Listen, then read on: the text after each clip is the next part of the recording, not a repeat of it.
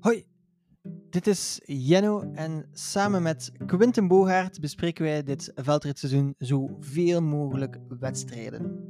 Vandaag bespreken we de Wereldbeker in Overijse, gewonnen bij de mannen door Wout van Aert en gewonnen bij de vrouwen door Celine Alvarado. Geniet ervan.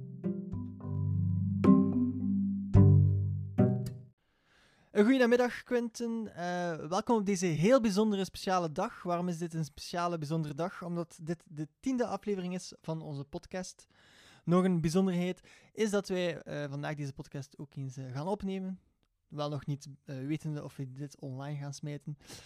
maar alleszins, de podcast is aan voor de tiende keer op rij. En om dit te vieren is er een bijzonder lekker Turks steetje op tafel. Dank u Quinten. Uh, graag gedaan. Uh, het is niet de eerste keer dat wij Turks thee drinken, maar uh, het blijft le lekker. wat ook niet de eerste keer is, maar ondertussen al de tiende keer dat wij hier zitten, zoals al zei. En ook vandaag hebben we kunnen genieten van een hele mooie cross. De druivencross in Overijse, die voor het eerst een wereldbekermanche is. Ja, klopt. Zoals een wereldbeker vandaag in Overijse de laatste van de vijf manches. De ingekorte wereldbeker uh, ja, variant door uh, COVID. We weten natuurlijk, uh, wisten al bij de vrouwen wie dat er ging winnen. Het eindklassement dan toch, Lucinda Brandt. Was al een zekerheidje, maar op zich was, was dat geen belemmering om een spannende rit bij de dames te zien. Nee, in tegendeel. Um, Ja, uh, het was uh, een heel boeiende rit. En um, om uh, meteen over onze vijftiende renster een vraag te stellen, Jenno. wie was de vijftiende renster? De vijftiende renster was Norbert Riberol Marion. Een zeer opmerk opmerkelijke renster in deze rit. waarom? Omdat ze relatief vooraan zat. En dan heeft ze een, een gek manoeuvre gemaakt, dat kunt u? Ja, ja, ja. In uh, de eerste ronde, in die afdaling waar alle rensters en renners uh, moeten afstappen, slierden ze een beetje weg en maakten ze een fout. Mm -hmm. Waardoor haar, ja, de rensters die achter haar waren haar voorbij konden steken. En ze ja, stormde, duwde de rensters eigenlijk voorbij.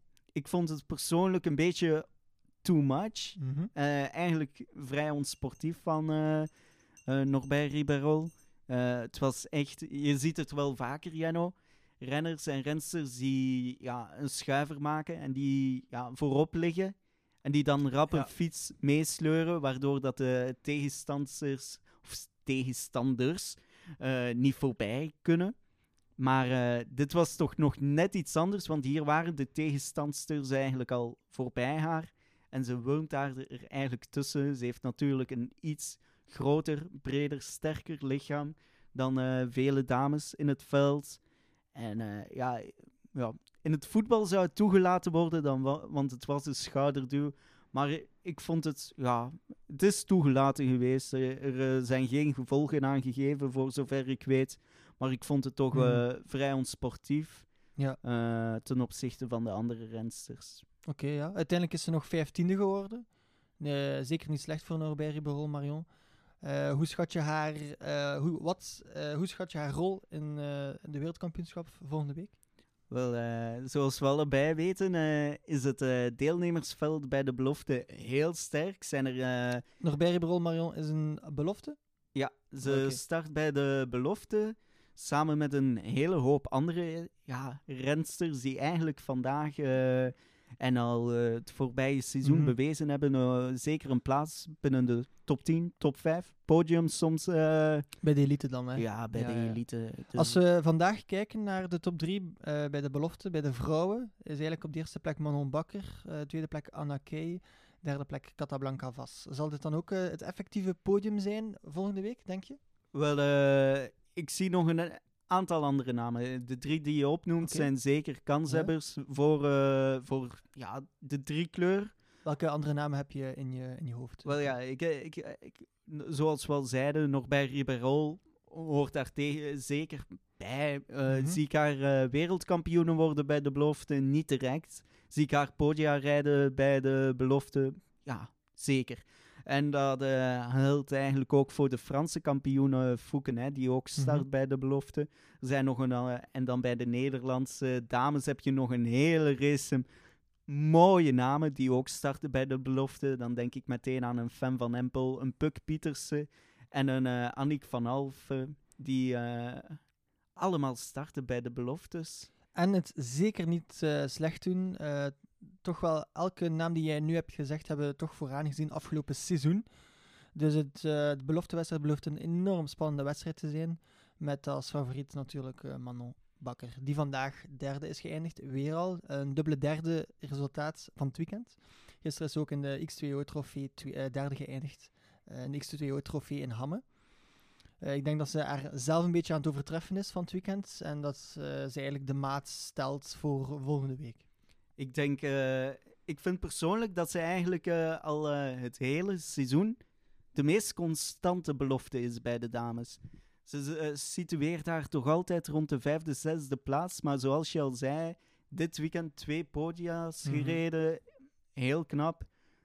Zie je haar als absolute favoriet voor de beloftes? Ik persoonlijk zie haar als absolute, eh, ja, absolute eh, kanshebber voor wereldkampioenbelofte te Ja, worden. absoluut. want ik, ik ben nog een aantal eh, namen vergeten. Eh, ah nee, maar die had je al genoemd. Blanca Vas, vandaag tiende. vast, Die had je al genoemd. Ehm, ik vind haar ja, toch wel misschien de potentieel sterkste belofte. Het verschil is natuurlijk... Ja, ja, ja, Catablanca Vas. Het verschil is natuurlijk Fem van Empel, Puk Pietersen en Catablanca Vas, die ik potentieel iets hoger inschat dan Mhm. eh Manon Bakker.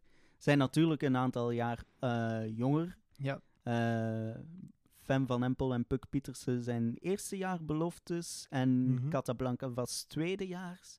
Terwijl dat Manon Bakker een laatste jaar belofte is. Ja, dat is ook nog een extra reden waarom zij meer kandidaat is voor de wereldtitel te pakken te krijgen. Ja. Ehm, Maar het is toch wel mooi om te zien, de evolutie die ze maakte doorheen het seizoen. Ze heeft haar echt geprofileerd als eh, iemand die jarenlang nog kan meedraaien bij de elite dames. Ja, absoluut. En die zal zeker een, eh, een kans hebben om een topper te worden in het eh, vrouwenveldrijden. Ehm, laten we eventjes terugkeren naar het begin van de vrouwenwedstrijd. Ja. Er was nog één iemand die eh, naar voren schoot in de eerste rondes. Ja, een hele snelle start van eh, Marianne Vos. Was heel snel weg en eh, die trok eigenlijk een beetje de kop voor eh Celine Del Carmen Alvarado, had, Ja, had ik het gevoel.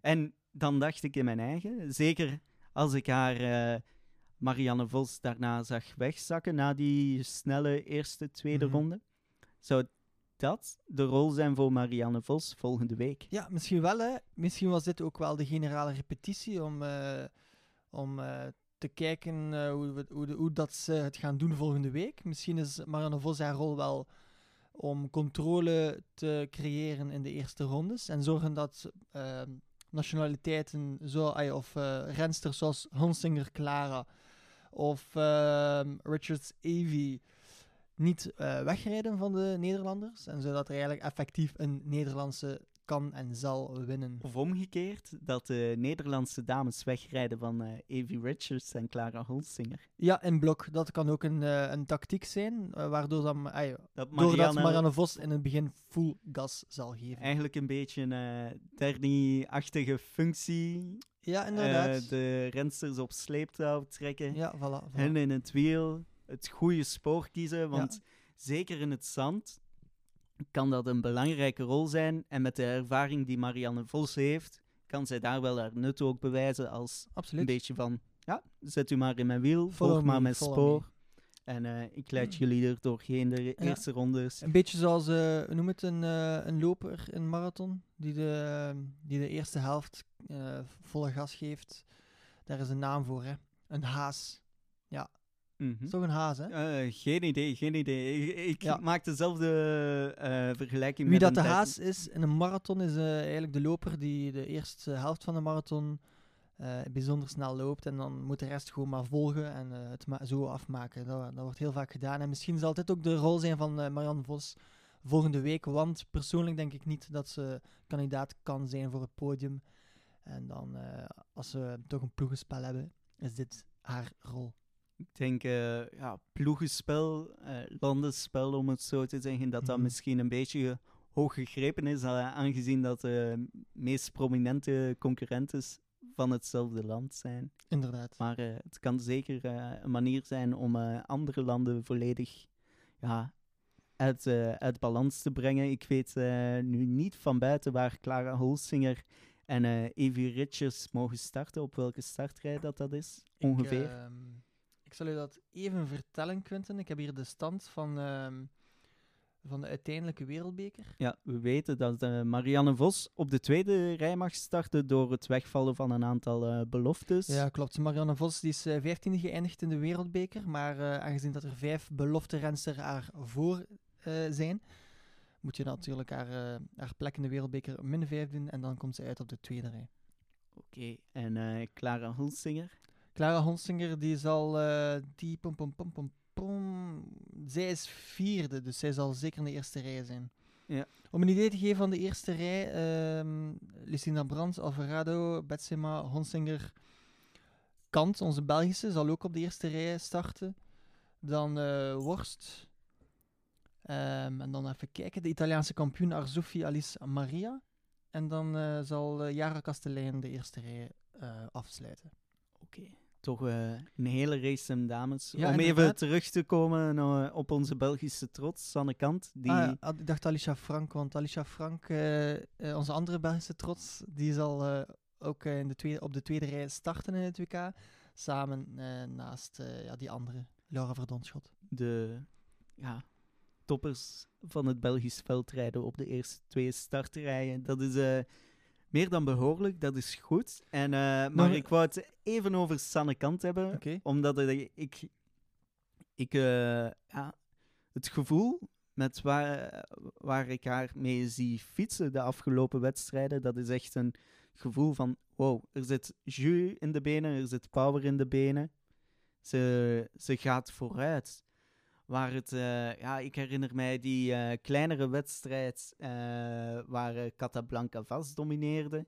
En waar ik echt het gevoel had van, ah, vlak voor het BK, dat de Sanne Kant echt aan het afzien was tegen Casablanca vast. Terwijl vandaag met ook een hele mooie, heel prominent deelnemersveld, ja, zat ze goed vooraan en ze kon bijna de aansluiting maken in de kopgroep. Ja, Eh, absoluut. Ehm, ik, ja, ik denk dat Sanne Kant haar eh, oude vorm terug naar, eh, terugkrijgt. Het is eigenlijk ook een beetje typisch voor Sanne Kant dat ze naar gelang eh, het WK eigenlijk beter en beter wordt. We zien dat elk jaar en dit jaar is dat weer opnieuw. Ja, Oké. Ze heeft ook zo een paar wereldtitels eh, kunnen pakken. Inderdaad. De tegenstand is dit jaar en vorig jaar ook van een heel ander niveau vergeleken met andere jaren. Maar eh, ik denk dat Sanne Kant terug op haar oude niveau zit. En helaas zit ze dan, eh, je moet ze natuurlijk kampen met eh, high profiles en supertalenten zoals Denise Betsema, Lucinda Brandt eh, en eh, Alvarado. Alvarado misschien wel de vrouw in vorm momenteel, Mhm. denk ik dan. Zeker twee overwinningen afgelopen weekend. Ja, het was lang geleden dat ze nog eens een dubbele winst geboekt heeft in een weekend. En ehm, het, is, het is zo- zoals, we, zoals we ze kennen. Hè. Ehm, ook heel weinig foutjes gemaakt vergeleken met andere wedstrijden van het, van het afgelopen seizoen. Waar we toch wel zien dat ze in de laatste ronde bezwijkt van de druk. En daardoor veel foutjes maakt. Dat was nu minder het geval. Ehm, en ja, ze heeft het perfect afgerond op die manier. Ja, ze neemt eigenlijk eh, in mijn opinie nog altijd evenveel risico. Zeker op zulke ja, glibberige parcours. Maar Mhm. eh, eh, ja, het verschil is, zoals je zegt, ze blijft dan niet haken achter balken. Ze, ze glijdt dan niet eens weg omdat ze te veel risico. Oké, Mhm. ze heeft vandaag nog altijd die foutjes gemaakt. Eh, Ja. Ze heeft twee keer in eh, dezelfde bocht ja, er bijna één keer er bijna over en één keer tegen het paaltje gereden Mhm. eh, zonder erge gevolgen. Maar ja, Dat is De eh, gedrevenheid, hè. Ja, maar Ja. de foutjes, iedereen maakte foutjes op dit parcours. Het was enorm, enorm Ja, ik denk niet dat er één renner of renster geen fout heeft gemaakt op dit parcours. Dat is echt, eh, ja, cyclocross. Als ze zeggen, eh, ja, in cyclocross dan moet je vallen en kunnen opstaan. Ja. Vandaag heeft iedereen gevallen. En. Ik denk dat de wereldbeker in Overijse echt een definitie is van, van pure veldrijden. Dat is mooi om te zien. eh. Absoluut. Eh, laten we nu eens overgaan naar de mannen, Quinten. Eh, mijn eerste vraag voordat we het, het, eh, het, het wedstrijdverloop bespreken, waar zat Eli Iserbiet? Ja, wel, ja, Elie Iserbiet, eh, ja, we kennen het allemaal, het verhaal. Het is nog altijd die eh, elleboog. eh, Mhm. Niet volgens zijn ploegleiding heeft hij daar geen pijn meer van. Eh, maar eh wouden ze geen risico nemen. Is gisteren wel gestart in eh, de X2O Badkamer Trofee. Waar hij leider was, dus waar dat hij iets te verdedigen had. Hier ja, had hij eigenlijk weinig te verdedigen of te betekenen. En blijkbaar wouden ze dat risico niet nemen en wouden ze hem toch nog die extra rust gunnen. Oké, ja. Ik want denk, is dat een verstandige beslissing? Ik denk niet zo, en, en dat heeft te maken met zijn startpositie voor volgende week. Als we daar eens naar kijken, naar zijn startpositie van Eli, hij staat op de 18e plaats in, ehm, in de Wereldbeker met eh 1, 2 beloftes voor hem. Hè. Dat is dan Ryan Kemp, Kamp en Mhm. Pim Ronnaar. Dus hij zal op de 15e plek, eh, op de 16e plek starten, juist op de tweede rij. Mo- Mocht er nog één iemand voor hem geweest zijn, dat was zelfs de derde rij. Dus het zal eh, van belang zijn dat Eli Iserbiet volgende week een flitsstart heeft om toch maar... eh, En dat is juist het probleem de laatste weken na zijn val. Die flitsstart. Die ook- explosie. o- Ook, ja, omdat hij is... Ja, wat was het? eh, zijn ketting, problemen met zijn ketting. En dan eens eh, gevallen is bij de start. Die flitsstart, die ja, zat er juist niet in. En dat gaat juist nodig zijn. Hoewel ik ook wel eh Eli Iserbiet snap. Dat je die extra rust pakt na ja, zo'n val. En het is een beetje de balans eh, zoeken, hè, waar, waar hier eh, de belangrijkste, eh, ja, wat de belangrijkste beslissing is om te Ja, doen. het is ook niet dat de Iserbiet nog kans maakte om op de eerste rij terecht te komen. Da daarvoor was zijn achterstand eh, in de wereldbeker tussenstand al te groot.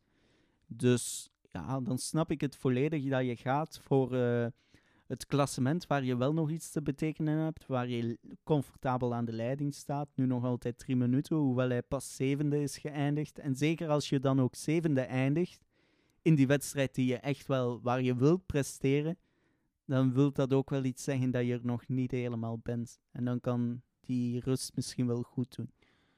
Ja, laten we hopen eh, dat Eli, ja, dat zo Europese kampioen, terug eh, boven water komt voor volgende week. Ja, maar Vertel eens over de wedstrijdverloop, Quinten. Ehm, het was weer een duel hè, tussen Wout van Aert en... wel, wel- ik wou het juist zeggen, Jenno, waarheidsgetrouw moeten we wel toegeven dat het, dat of Eli Iserbiet nu op de eerste rij start of de tweede rij start, het gaat 9 op de 10 keer een duel Wout van Aert, Mathieu van der Poel eh, worden. Ja, ik. absoluut, absoluut ben ik helemaal mee eens. Ehm, het zal tussen die twee zijn. Mijn podium, eh, mijn pronostiek is eh Wout van Aert op 1, Mathieu van der Poel op 2 en dan Tom Pitcock op plaats 3. Vond je dat, dat want, voor alle duidelijk, eh, ja, Janno, laten we het wedstrijdverloop eens schetsen. Dus ehm Wout van Aert, Mathieu van der Poel, verschroeiende start. Eh, Wout van Aert eh, neemt de kop, eh, ja, legt eigenlijk de druk bij Mathieu van der Poel. Die, leidt, die rijdt lek en Wout pakt 30 seconden, komt aan te val, verliest 10 seconden. Mathieu begint aan een inhaalrace, komt tot op 5, 6 seconden terug. Ja, inderdaad. Ja, maar dan ja, kleine foutjes. Eh, en ik denk eh, ja, de inspanning te veel, te snel willen terugkeren, zorgen ervoor dat eh Mhm. Wout terug 20 seconden wegrijdt. Geen focus meer. En dan komt Mathieu, ja, vindt hij toch zijn hoogvorm terug. En ehm, ja, komt terug op een 8, 6 seconden. maar neemt enorm veel risico. En ja, maakt foutjes. Het was wel mooi om te zien. Het schuim stond op beide hun lippen. En Wout van Aert maakt het dan af. Eh, Ja, inderdaad. Het was een bijzonder spannende wedstrijd, wat we eigenlijk niet zo vaak zien. de, de eindstand zou het niet... Ja, Mathieu op meer dan een minuut. Dan denk je van, wow, Wout heeft gedomineerd. Maar dat was Dat was niet zo, absoluut nee. niet zo. Het was Eh, pas... Mathieu van der Poel zal wel de laatste ronden eh, eh, ook niet eh, full gas niet meer gegeven hebben. Ja, nee, en hij maakte dan ook nog die extra, extra foutjes. Zoals je al zei, waarschijnlijk concentratieverlies. Inderdaad, over de boomstronken rijden, terwijl dat het absoluut afgeraden eh, wordt. Ja, ja, ja. Op die manier een schuiver en terug op zijn, terug een valpartij veroorzaakt. En zo was dat de laatste twee rondes, En keer op keer. Ja, was inderdaad. Ik, ja, ik vond het eigenlijk ook vrij logisch, omdat Mathieu zoveel risico legde om eh, terug bij Wout te komen. Ik weet niet wie dat jou de beste indruk heeft gegeven vandaag. Vandaag toch wel, eh, ja, weer een zeer moeilijke vraag. Ze hebben beide een bijzonder sterke indruk eh, nagelaten. Zeker ehm, Mathieu van der Poel zonder die lekke band. Wat, wat zou er dan gebeurd zijn? Want hij heeft toch wel twee keer enorm eh, diep moeten eh, in zijn buidel eh, tasten. Om tot bijna Wout van Aert te geraken. Wat dat tot tweemaal bijna is gelukt. Eigenlijk drie keer diep in de buidel, want met die lekke band heeft hij nog eh, een helling moeten doen. Ja, Eh, wat is de naam van die helling? Ah, ik ben, ja, maakt niet uit. Ja, Michael van Toernout en eh, Tom Pitcock kwamen dan in zijn wiel te zitten. Dat was het ook maar. Ze kwamen in het wiel. Ja, dat zegt veel over Mathieu en over Wout. En, Absoluut. Ik hoop dat we volgende week weer zo'n duel krijgen, maar dan zonder pech. Want dan maakt het resultaat toch wel veel eerlijker. Maar jij geeft toch eh, het voordeel aan eh, Wout van Aert. Ja, maar dat is een persoonlijk voordeel, eh, omdat ik iets meer heb voor Wout van Aert. Ja. En aangezien wij geen journalisten zijn, moeten wij niet neutraal zijn, dus kies ik voor Wout van Aert. Ja, nee, ik, ik snap het. en ik snap ook de keuze waarom je zegt Wout van Aert. Maar ik zit een beetje in een tweestrijd, zeker na vandaag. Vertel eens waarom. Mijn hart zegt Wout van Aert. Mhm. Puur, ja, puur ja, nationalistisch gevoel een beetje. En ook ja, Wout van Aert komt enorm sympathiek over. Mathieu ja. ook trouwens, maar eh, ja... Rijdt nu eenmaal voor Nederland, aangezien dat hij een Nederlander is. En ja, ik vond Mathieu gewoon zonder die lekke band. Ik weet het niet. Eh, en zeker, we moeten er ook mee rekening houden dat het parcours in Oostende eigenlijk meer op de maat van eh, Mathieu is geschreven dan het parcours in Overijse vandaag. Ehm, wie is de beste in zand? Ik Dat denk dat Wout eh, van Aert daar ook een, een, een absolute topper in is. Hè? ja, Wout van Aert kan daar zeker Is er een uh, kokzijde gereden van de jaar, van het maar ehm, het verschil tussen, eh, tussen Oostende en Overijse vind ik vooral de loopstroken die minder zijn. In Oostende is er blijkbaar maar één hele kleine loopstrook Mhm. Die perfect overbrugbaar is voor Mathieu van der Poel. Ja. Terwijl dat het hier toch nog net iets fysieker... eh, En Ja, ehm, krachtenkosten om nu eens Oostende te vergelijken met Kokzijde. eh, ja, dat is een hele moeilijke. Weet je wie Eh, daar de winnaar was eh, afgelopen seizoen? Ik denk dat het Wout van Aert was. eh, ja, maar reed Mathieu mee? Nee, Mathieu. nee, reed niet mee. Mathieu reed niet mee, hè. dat, is, eh, dat is een beetje eh, het dilemma, hè. Ehm, ja, wie er in het zand... eh, wie er de beste renners zijn van het, eh, ja, van het jaar, van het seizoen, dat is duidelijk. Maar eh, wie van hun twee echt de beste is, dat is eh, ja, nog een twijfelgeval. eh. laten we. Ja, mijn gevoel zegt Mathieu van der Poel, maar ik hoop op Wout van Aert. Oké, dan hoop ik dat jouw gevoel eh, ja, terecht is. Mhm. Over eh, ja, de eindwinst in de Wereldbeker eh, bracht ook nog iets anders met zich mee voor de Belgische selectie. Een negende man. Ja, en die zal, dat zal ingevuld worden door Tim Merlier. Onze Belgisch kampioen de wegwielrennen van 2019. Ja, we hebben eh, deze week de Belgische selectie en eigenlijk alle selecties gekregen. Ja. Ehm, persoonlijk vond ik het verrassend eh, dat eh, Sven van Toornout voor eh, Tim Merlier koos en niet voor Jens Adams. Net zoals vorige week. ehm, hebben we dit ook een klein beetje besproken. En Ja, we, hadden besproken wie we er graag bij Ja. zouden hebben. Eh, maar we zijn alle twee erover eens dat Jens Adam geen wereldbekerpunten heeft. Nee, Wat dat bijgevolg is dat hij op de laatste plek zou beginnen met, eh, ja, met, met het WK. Hoeveel deelnemers mogen in het WK deelnemen? Of hoeveel zullen er deelnemen? Oeh, 60? Zullen er toch... 80? eh, het zijn er minder, het zijn er minder. Ik- 50? Ik denk dat we rond de 30, 40 renners gaan zitten bij de elite. Dan zou hij al direct als 30, 40ste starten. Ehm, en wat mij ook opviel in het interview met Wout van Aert, is dat hij zei van ja, zeer positief dat Tim Merlier zal meegaan, maar of hij mij zal kunnen helpen, of dat hij een rol zou kunnen spelen, daar had hij toch wel heel veel twijfel in, in zijn commentaar. Ja, Zelfs voor Jens Adam. maar dan komt eigenlijk nu mijn bedenking, die ik graag wil voorleggen. De reden waarom ik voor Jens Adams eh, zou gekozen hebben. Mhm. Ik, eh, ik zal mij even eh, ja, verklaren. Ten eerste, als we kijken naar de gereden wedstrijden tussen Jens Adams en Timmerlier, dan zien we Mhm. inderdaad dat Timmerlier ehm, ja, meer wereldbekerpunten heeft gepakt, omdat hij gestart is in een aantal manches en Jens Adams geen enkele eh, heeft gedaan. Maar Ja. als we over alle wedstrijden kijken, dan zien we dat, eh, en ik heb dat uitgerekend, eh, Jens Adams eindigt gemiddeld op een tiende, elfde plek. En ehm Tim Merlier eindigt gemiddeld veertiende.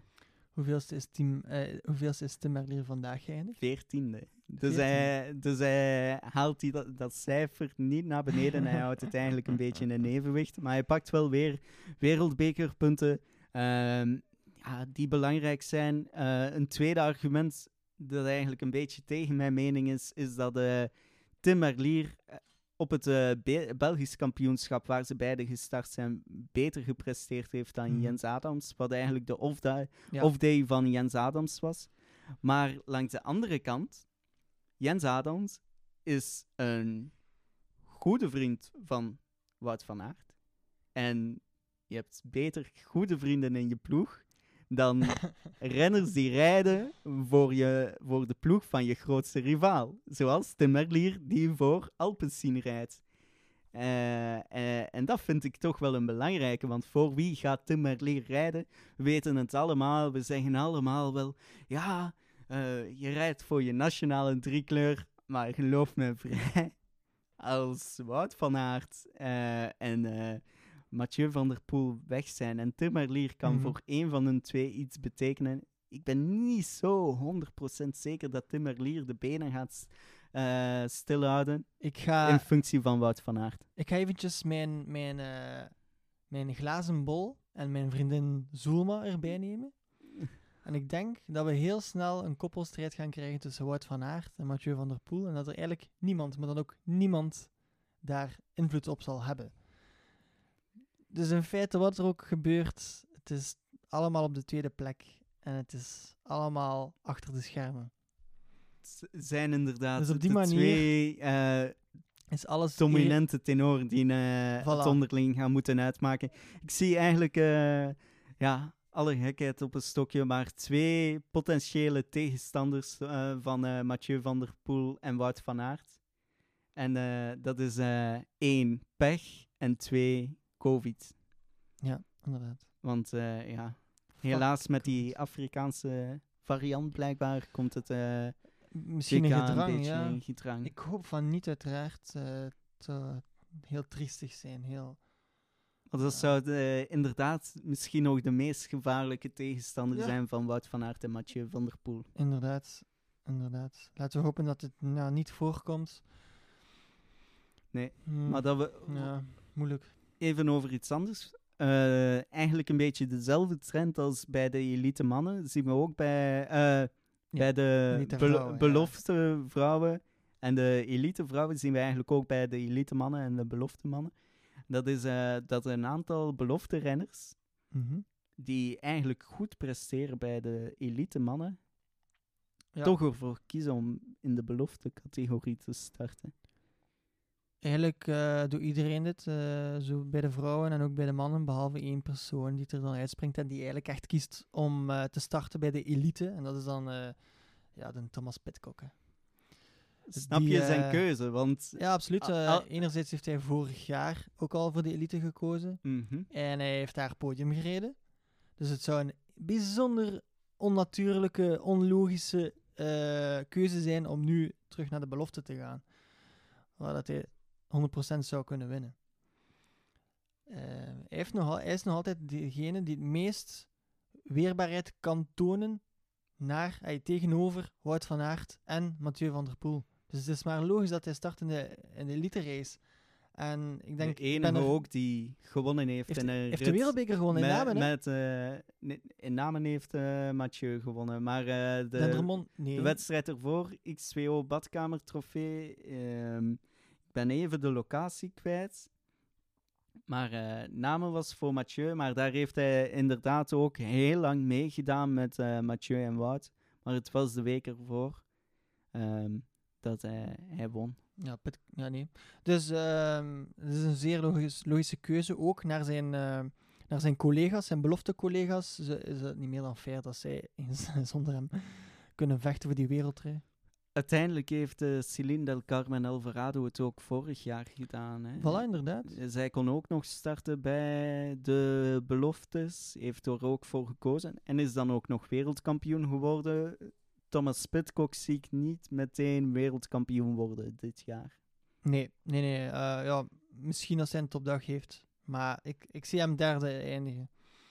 Zou inderdaad goed kunnen. Maar ja, we hebben nog altijd hele mooie namen. Onder andere onze vijftiende renner.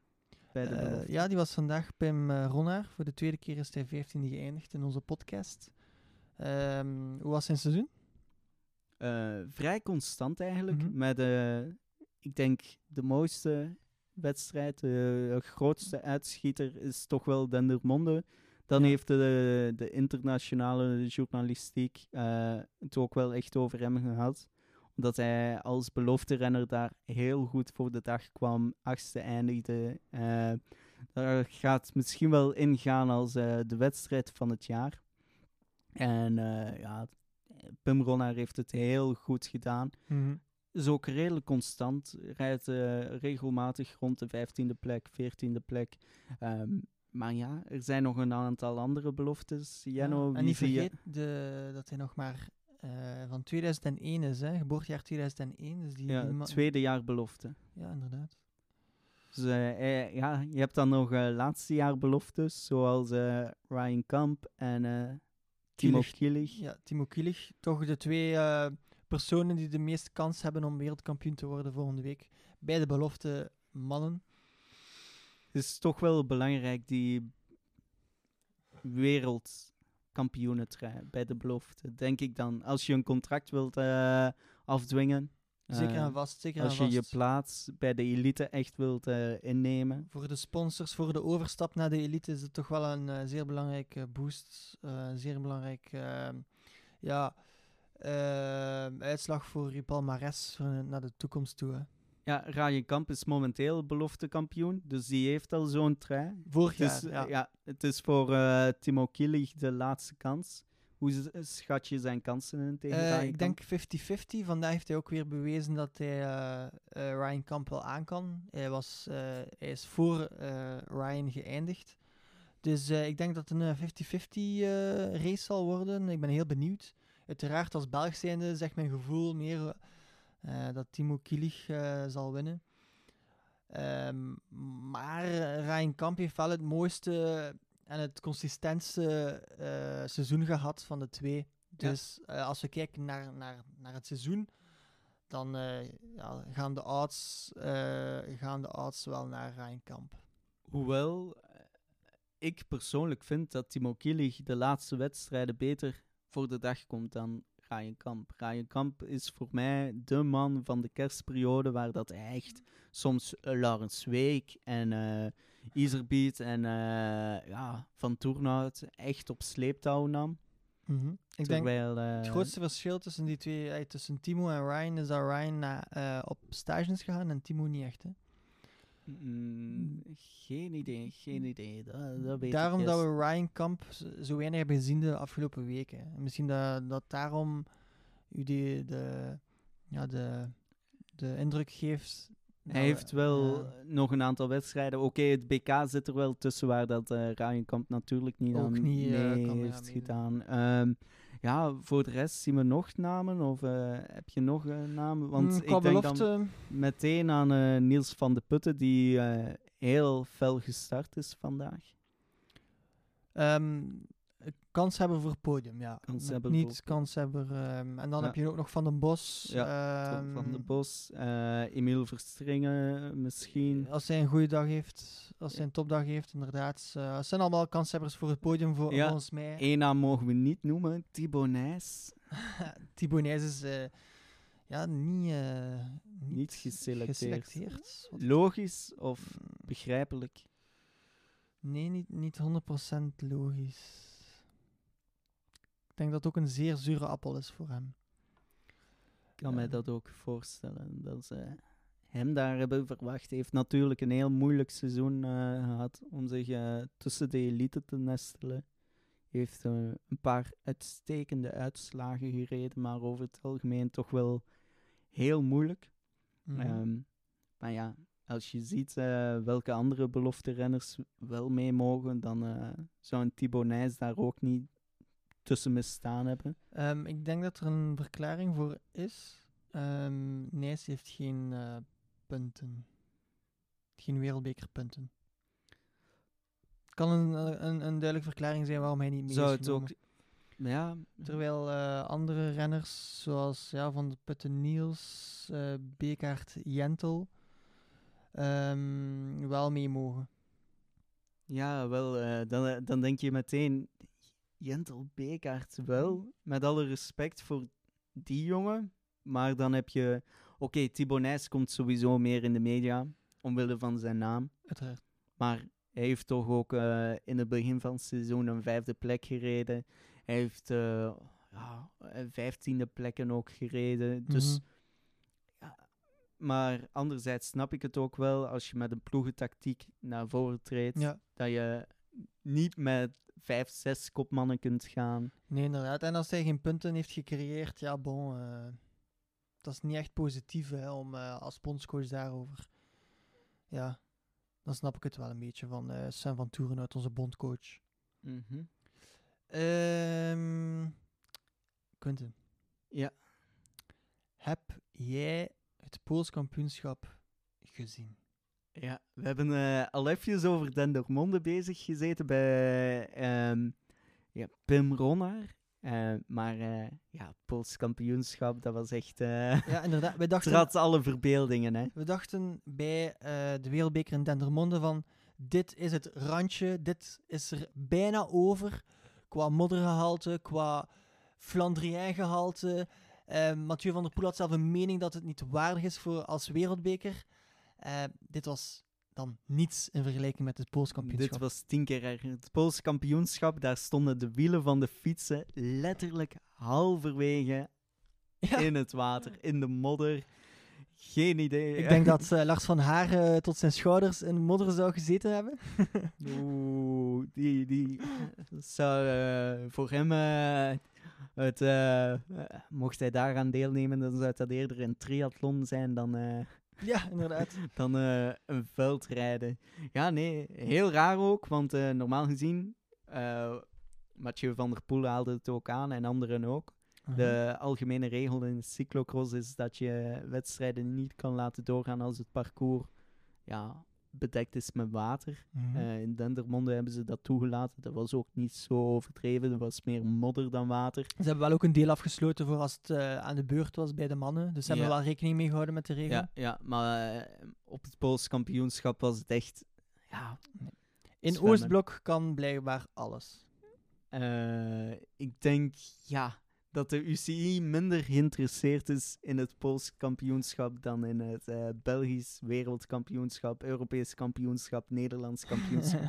ik denk dat dat inderdaad, eh, ja, dat dat eh, ja, de ja, normale gang van zaken is. Ja, Zeker ja, bij de UCI, dan ze zich focussen op de elite. Ehm, maar ja, zwart.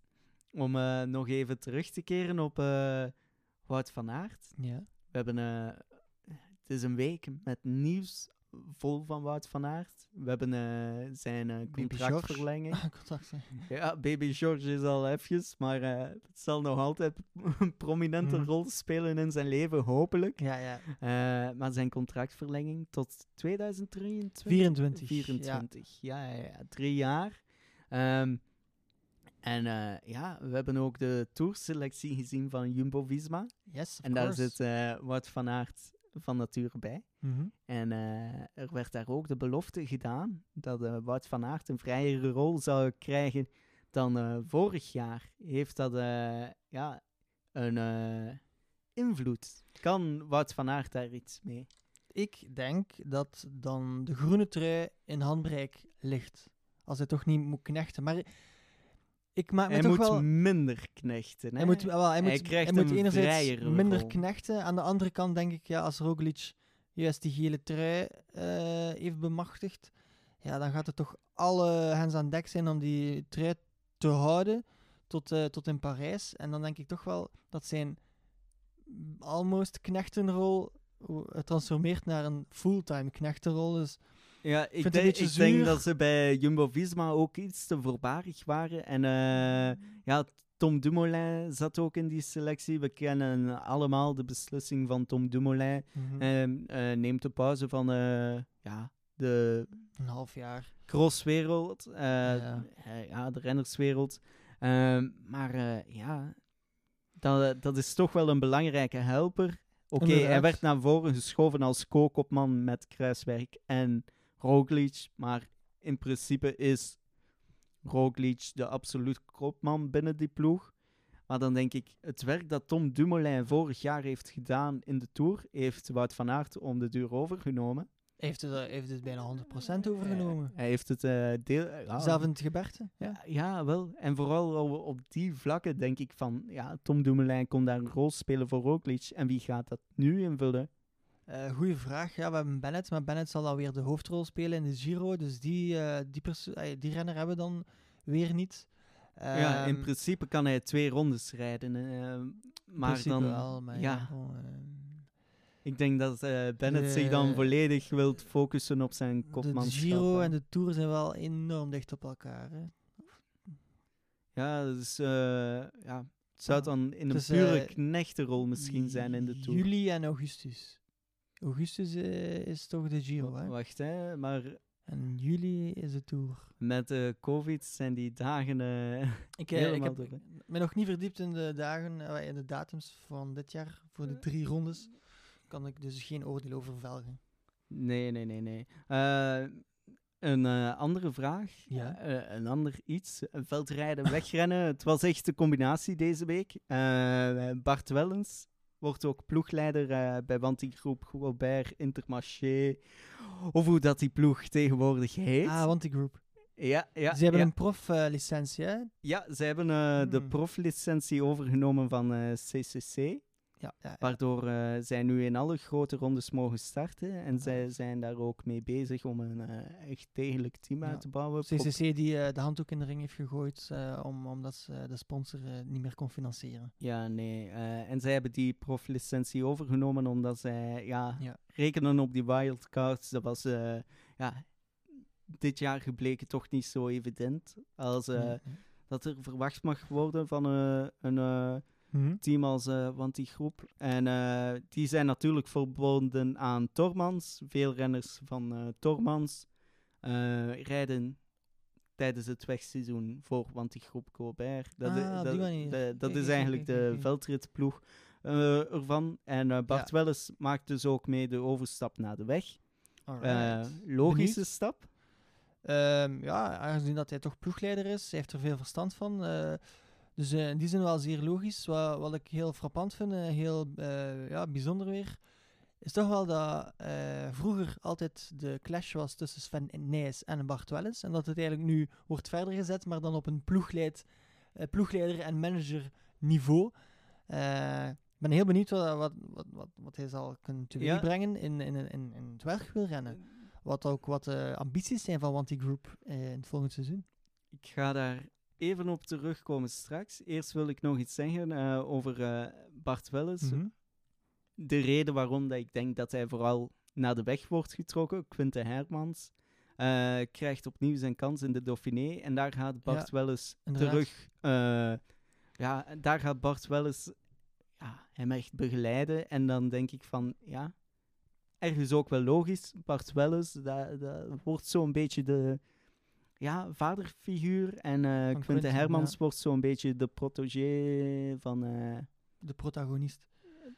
Of wat bedoel protégé, de beschermeling. Ah, van, ja, eh, ja, ja, ja. Ja, en, en zoals velen niet weten, eigenlijk is dat Quentin Hermans buiten een enorm goede subtopper in veldrijden ook echt wel een topper is in het rondewerk.